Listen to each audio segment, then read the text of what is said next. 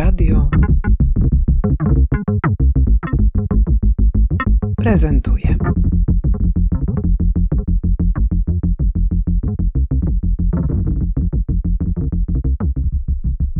Agnieszka Pindera, współkuratorka wystawy Awangardowe Muzeum i współredaktorka publikacji pod tym samym tytułem. Wystawa została otwarta jeszcze w ubiegłym roku i jest ważnym punktem w wieloletnim namyśle, które muzeum aktywnie prowadzi, Muzeum Sztuki w Łodzi, nad historią i współczesnością awangardy, nad jej rolą w życiu społecznym, nad jej zadaniami. Te wszystkie treści znajdują się zarówno na wystawie, jak i w książce. Ale czy to bogactwo treści, znaczy w jaki sposób w ogóle zostało streszczone, w jaki sposób to dało się sformułować w taką zamkniętą formę publikacji?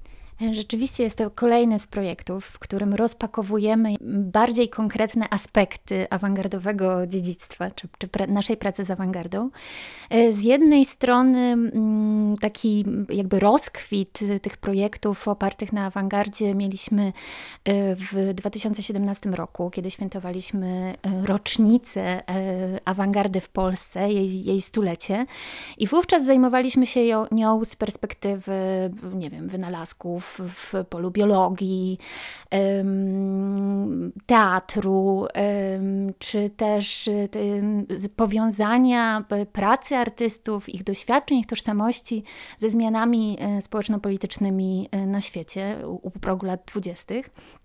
Więc y, mogliśmy w tym projekcie, którym zajmujemy się teraz, trochę przesunąć się y, w stronę bardziej naszej własnej historii muzealnictwa i wystawiennictwa awangardowego. Odrabiając już wcześniej inne lekcje, mogliśmy teraz skupić się rzeczywiście na tym, a pretekstem ku temu jest 90. rocznica pierwszej wystawy, y, którą muzeum jeszcze pod inną nazwą otworzyło. W lutym 1931 roku był pierwszy pokaz międzynarodowej kolekcji grupy AR, czyli takiego niezwykłego zbioru opartego na solidarności. E, artyści europejscy, polscy darowali członkom grupy AR dzieła e, ku takiej idei stworzenia pierwszego muzeum nowej sztuki, muzeum żyjących artystów w naszym kraju. To przywoływanie historii waszej własnej instytucji pewnie zmusza was do refleksji, w jaki sposób ta awangarda pracuje dzisiaj, do czego ona się nadaje, do czego można w ogóle użyć tych zbiorów, które są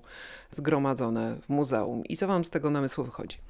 Myślę, że można odpowiedzieć dwutorowo. Z jednej strony wciąż kontynuujemy pracę artystów z grupy AR, rozbudowy tej kolekcji, czyli ta tożsamość zaklęta jakby w tym zbiorze y, kolekcji sztuki nowoczesnej wciąż jest rozwijana.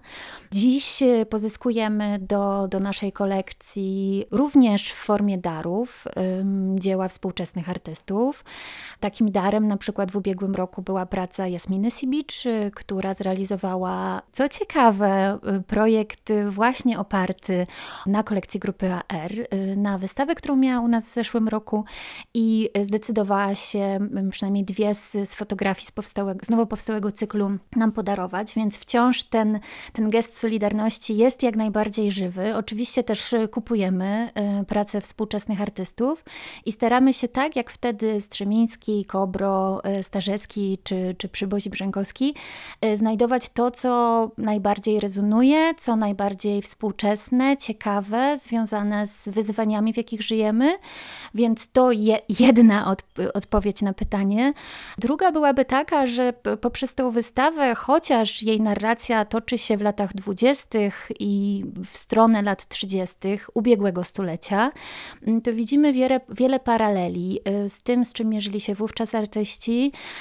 Czas międzywojnia to, to czas ogromnych napięć, rozmaitych kryzysów, kryzysów ekonomicznych, społecznych, zmiany na świecie, jakie przyniosła pierwsza tak, tak, tak duża i globalna wojna.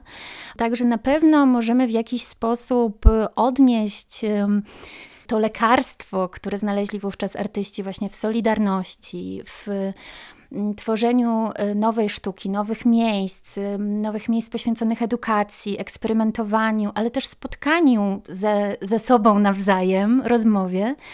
Myślę, że jest to dosyć inspirujące w czasach, w których żyjemy dzisiaj, też pełnych wyzwań i kryzysów zgoła innego rodzaju, ale tak naprawdę, jeśli chodzi o nacjonalizmy, to dosyć zbliżonych. No właśnie, bo tutaj nieuniknione są te porównania i szukanie podobieństw, one się aż narzucają.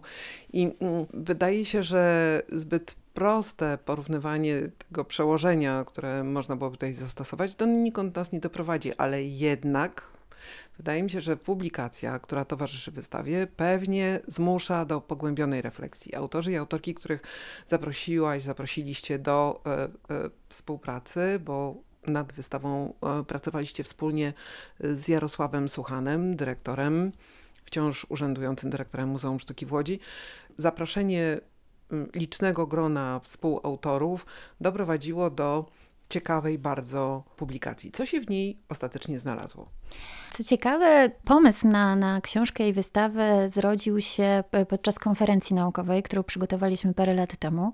I tak naprawdę przygotowując tom pokonferencyjny, zdecydowaliśmy, że ta książka powinna być jednak y, mm, obiektem towarzyszącym wystawie i, i, trochę innemu projektowi. Wówczas w ramach konferencji y, zajmowaliśmy się szerzej radykalnymi kolekcjami, kolekcjami awangardowymi, również na przykład w tomach y, poetyckich. Tak? Mieliśmy też wystąpienie, wystąpienie tego typu, kolekcja awangardowych tekstów w formie antologii te badania, które prowadzimy nad, nad tym kolekcjonowaniem awangardowym i autoinstytucjonalizacją awangardy, budową tych pierwszych muzeów sztuki awangardowej, prowadzimy te badania już od dłuższego czasu.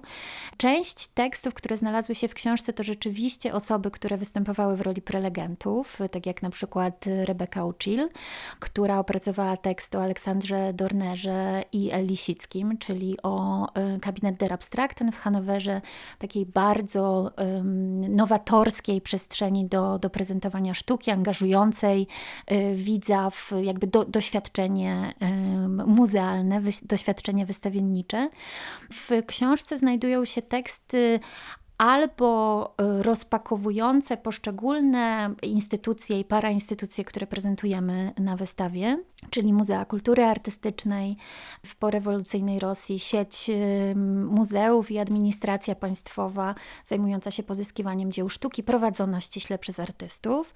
Teksty o tym, o tym fenomenie y, napisały dla nas, napisała dla nas Maria Czlenowa. Zamieściliśmy w książce też przedruk takiego kluczowego tekstu Marii Goff w tym temacie.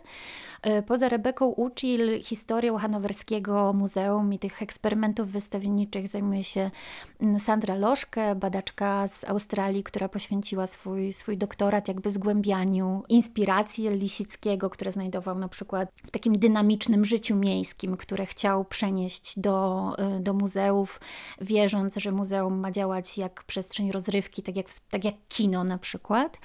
Mm, są też teksty o inicjatywie amerykańskiej, która równolegle do eksperymentów w Rosji się, się wydarzała. To Stowarzyszenie Artystów z celem zbudowania e, muzeum i inicjatywa, która e, zebrała e, prawie tysiąc, tysiąc dzieł, więc dziesięciokrotnie bardziej płodna niż, niż Grupa R. Mówię tutaj o Société Anonyme, inicjatywie stworzonej przez Marcela Duchampa Manreya i kolekcjonerkę i artystkę Katrin Dreyer teksty o inicjatywie y, napisały, y, napisała Frauke Josenhaus, a o jednej z takich kluczowych wystaw, y, o kluczowym przedsięwzięciu wystawienniczym Societe Anonim przygotowała bardzo pogłębiony badawczo tekst Grupa OK, czyli Joanna Szupińska i Julian Majers. O grupie AR piszą nasi, nasi koledzy Daniel Muzyczuk i, i, i Tomek Załuski. Są też w książce teksty porównawcze, y, teksty bardziej um, przyglądające się jakby związkom tych, tych fenomenów. Ja starałam się pokazać różnice i podobieństwa pomiędzy AR i Societe Anonyme, natomiast Marcin Szelong y, pokusił się o, oszukanie y, relacji pomiędzy gabinetem abstrakcji i naszą salą neoplastyczną. W książce znajdują się też przedruki esejów z każdego z tych, z tych fenomenów. To są teksty artystów i kuratorów, yy, głównie artystów. Yy, zrobiliśmy też ogromną kwerendę w materiale ilustracyjnym i w książce znajduje się wiele wysokiej rozdzielczości skanów, przykład dokumentów z archiwów rosyjskich. Myślę, że jest to naprawdę nieocenione y, źródło do pogłębiania wiedzy. Pieczołowicie przygotowaliśmy też bibliografię i przypisy akurat z tego, z tego terenu y, właśnie z obszaru Muzeów Kultury Artystycznej. Wszelkie źródła są zarówno w, w bukwami, jak w transliteracji, co naprawdę ułatwi przyszłym y, badaczom, skróci ich, ich, ich badawczą ścieżkę. Oczywiście w książce znajdują się też ilustracje, a wszystkie te fenomeny spaja tekst Jarka Suchana, który wprowadza do całego rezerwuaru zagadnień, jakimi zajmujemy się w książce i na wystawie. Książki wydawane przez Muzeum Sztuki w Łodzi wyróżniają się na tle innych wydawnictw nie tylko dbałością o naprawdę wszystkie kwestie e, edytorskie, ale także rozmiarem i ciężarem. Mogę to śmiało powiedzieć jako osoba, która często w księgarni podaje te książki osobom, które szukają wiedzy na temat e, sztuki współczesnej i źródeł oraz rzetelnie opracowanej wiedzy. No i teraz, Agnieszka, chwila prawdy na temat tych ogromnych tomów. Dla kogo są te książki? Że, że, że kto to będzie czytał i w jakich okolicznościach? Bo od razu powiem, że do łóżka to ta książka się nie nadaje. No to tutaj złamiesz serce Jarkowi Suchanowi, który właśnie wybrał ten format pod kątem, jak wygodnie będzie czytać tę książkę w łóżku. Nie nadaje się jednak do wanny, myślę, więc tu, tu mógłby być e, większy problem. Myślę, że ta książka może działać na wielu płaszczyznach. Rzeczywiście badacze, historycy sztuki, muzealnicy na pewno się nią nie zawiodą, ale y, Jarek Suchan też narzuca taki słuszny styl redaktorski. Ta książka nie jest pisana hermetycznym językiem. Płyniesz przez te teksty. Y, mieliśmy też bardzo, bardzo dobrą współpracę z Joanną Targoń, z wspaniałą redaktorką językową, która myślę, że też wykonała ogrom pracy, by przez teksty płynąć, by się nie zacinać, by nie natrafiać na niezrozumiałą nową mowę. Moja mama przeczytała tę książkę. Moja mama jest chemikiem z wykształcenia, pracuje w Fundacji ekologicznej, więc zajmuje się zupełnie innymi rzeczami w swoim, w swoim życiu zawodowym. I nie miała absolutnie żadnych y, problemów, zaciekawiła ją ta książka, y, więc myślę, że y, nasze książki są dostosowane do różnego rodzaju odbiorcy. Rzeczywiście mają atrakcyjną oprawę wizualną, co w, tej, w tym przypadku, jak i w wielu innych zawdzięczamy Ryszardowi Bienertowi. Myślę, że również osoby interesujące się typografią się nie zawiodą tym tomem. Na pewno nie. W, w naszej księgarni zaopatrują się Wasze książki y, nie tylko osoby, które chcą je czytać, ale także te, które kolekcjonują projekty wykonane przez akurat tego autora. Dobrze, ale jeszcze spróbujmy wrócić i do wystawy, i do tych treści, o których mówiłaś, że znalazły się w, w, książce, bowiem to, co jest ważne przy Muzeum Sztuki w Łodzi, to to, że początki tej instytucji to jest rzeczywiście aktywność oddolna, powiedzielibyśmy dzisiaj, inicjatywa samych artystów. Czy w waszym przyglądaniu się awangardzie i badaniu tych inicjatyw artystycznych w końcu, do tego, żeby tworzyć kolekcje i je różnymi technikami E, zasilać czy utrzymywać. Co, Agnieszko, dzisiaj, kiedy się tym zajmujesz, by wydało ci się takie odświeżające, czy świeże, czy zaskakujące, bo jednak historia odkłada się w jakichś takich pokrytych kurzem zwałach, prawda? W naszej też, nie wiem, pamięci, a raczej powinniśmy powiedzieć nie pamięci. I teraz przygotowując tę wystawę, co cię tak uderzyło, czy zaskoczyło z tych wydarzeń, które przywołujecie? E, wydaje mi się, że najciekawszą sprawą, być może dlatego, że w muzeum moim pierwszym zadaniem jest e, opracowywanie programu publicznego i, i działań badawczych, było to, jak duży nacisk artyści prowadzący te muzea awangardy ym, kładli na relacje z publicznością. Ym, pierwszy jakby projekt y, wygłoszony podczas jednego z zebrań y, w Rosji w 1918 roku mówił o takim właśnie idealnym muzeum sztuki nowej, y, sztuki żyjącej artystów, gdzie była mowa o laboratoriach, pracowniach, mieszkaniach, więc rodzaju rezydencji artystycznych, kilku salach spotkań do odczytów, wykładów itd. Tak mm, artyści też y, już potem w tych zrealizowanych muzeach opro sami oprowadzali y, widzów po, po ekspozycjach. Więc to dla mnie było dosyć uderzające. Ten bardzo bliski y, od zarania tej idei kontakt z publicznością, myślenie o publiczności. Pojawia się to w Rosji. Y, też duży związek tych inicjatyw muzealnych y, z pracowniami artystycznymi, z edukacją artystyczną. To, to, to wszystko jest jakby jeden organizm, czy dwa połączone organizmy. To też jest niezwykle ważne y, były też nawet wystawy, które prezentowały skończone dzieła i dzieła w procesie, żeby, żeby też, też podkreślić ten procesualny e, charakter. E, w Stanach Zjednoczonych Societe Anonim wydaje mnóstwo książek, wydaje biografię artystów, biografię żyjących wtedy artystów. Ktoś nie musiał umrzeć i mieć tej e, kariery już zdefiniowanej przez rzeszę ekspertów, by być docenionym jakby książką o, o, o swoim życiu do teraz, do jakiegoś etapu kariery. E, mnóstwo publikacji, wykładów, koncertów.